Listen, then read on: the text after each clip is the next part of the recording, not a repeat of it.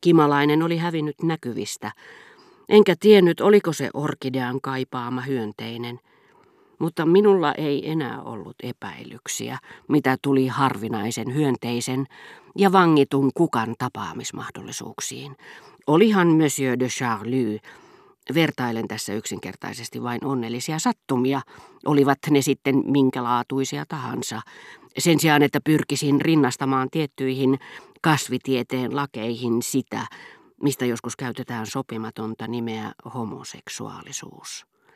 Joka jo vuosikausia oli käynyt tässä talossa vain Jypianin poissa ollessa, yhdyttänyt räätälin Madame de Villeparisin satunnaisen sairauden ansiosta rakkausseikkailussa, jollaisia paronin kaltaisille saattavat tarjota, kuten myöhemmin tullaan näkemään, vielä paljon nuoremmat ja komeammat miehet kuin Jypian konsanaan. Kohtalon merkitsemät siinä mielessä, että paronin kaltaisetkin saisivat osansa nautinnoista tämän maan päällä. Miehet, jotka pitävät vain vanhoista herroista.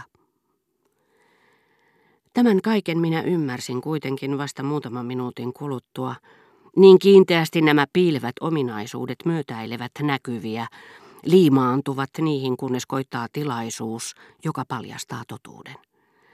Sillä hetkellä minua harmitti ennen kaikkea, etten enää voinut kuunnella entisen liivintekijän ja paronin keskustelua. Silloin muistin vuokrattavana olevan ateljeen, jonka erotti Jypiänin ompelimosta vain ohut väliseinä. Sinne päästäkseni minun ei tarvinnut kuin nousta meidän huoneistoomme, mennä keittiöön, laskeutua keittiön rappusia alas kellariin, kulkea kellarin käytävää aina siihen osastoon saakka, missä puuseppä vielä muutama kuukausi sitten piti puuvarastoaan, ja Sypiänillä oli aikomus säilyttää hiiliään ja kiivetä ylös tyhjillään olevaan ateliehen johtavia rappusia.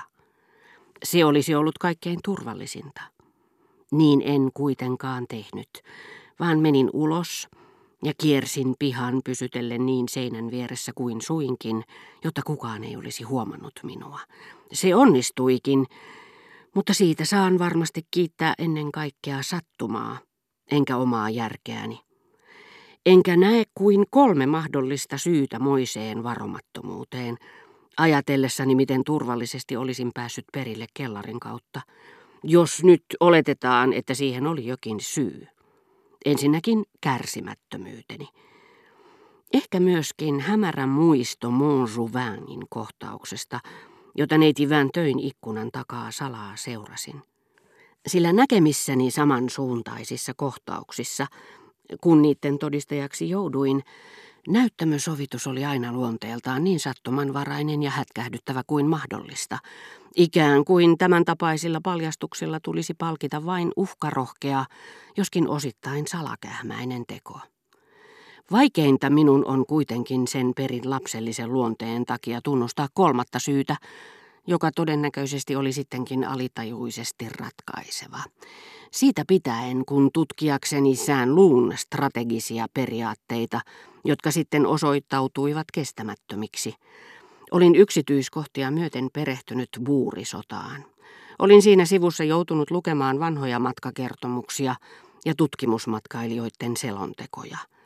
Olin ihastunut näihin kuvauksiin ja sovelsin niitä jokapäiväisessä elämässäni rohkeuttani kasvattaakseni.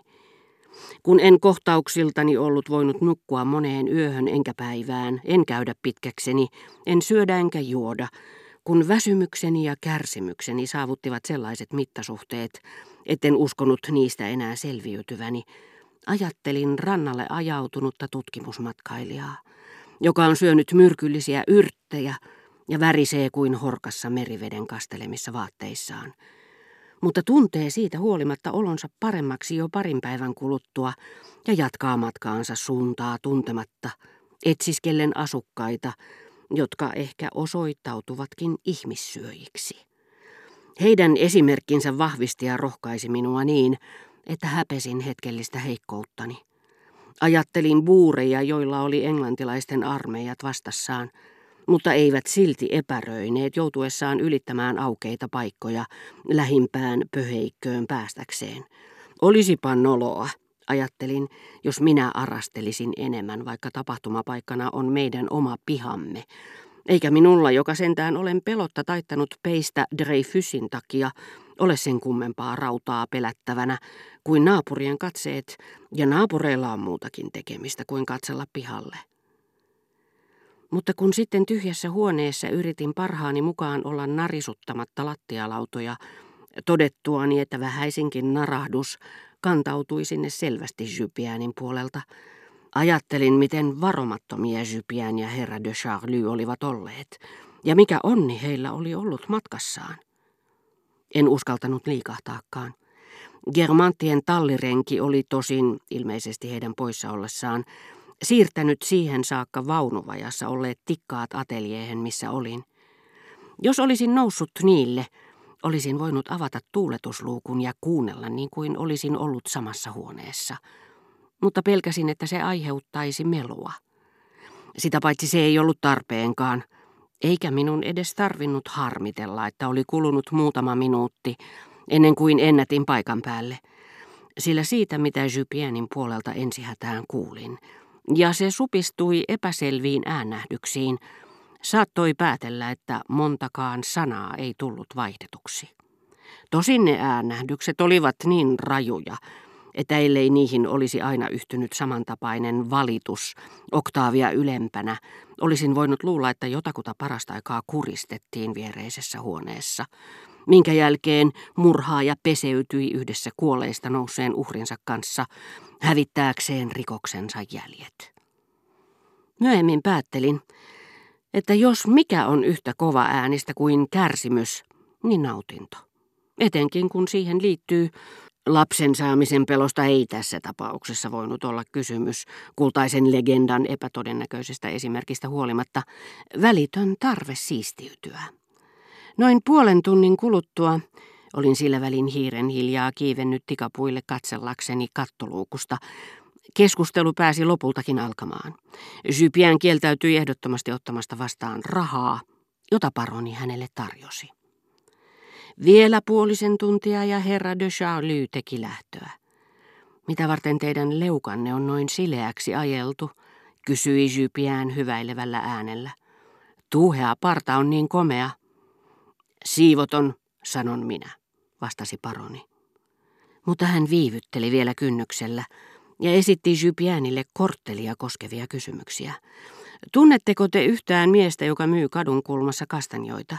Ei sitä, joka on vasemmalla, kammottava tyyppi muuten, vaan sitä isokokoista ja mustan puhuvaa parillisten numeroiden puoleisella jalkakäytävällä. Ja vastapäisessä apteekissa on mukavan tuntuinen lähettipoika, joka kuljettaa lääkkeitä polkupyörällä. Todennäköisesti Jypian loukkaantui näistä kysymyksistä, sillä hän ryhdistäytyi ylväästi kuin arvonsa tuntava ja petetty kokotti ainakin. Taidettakin olla huikentelevainen luonne,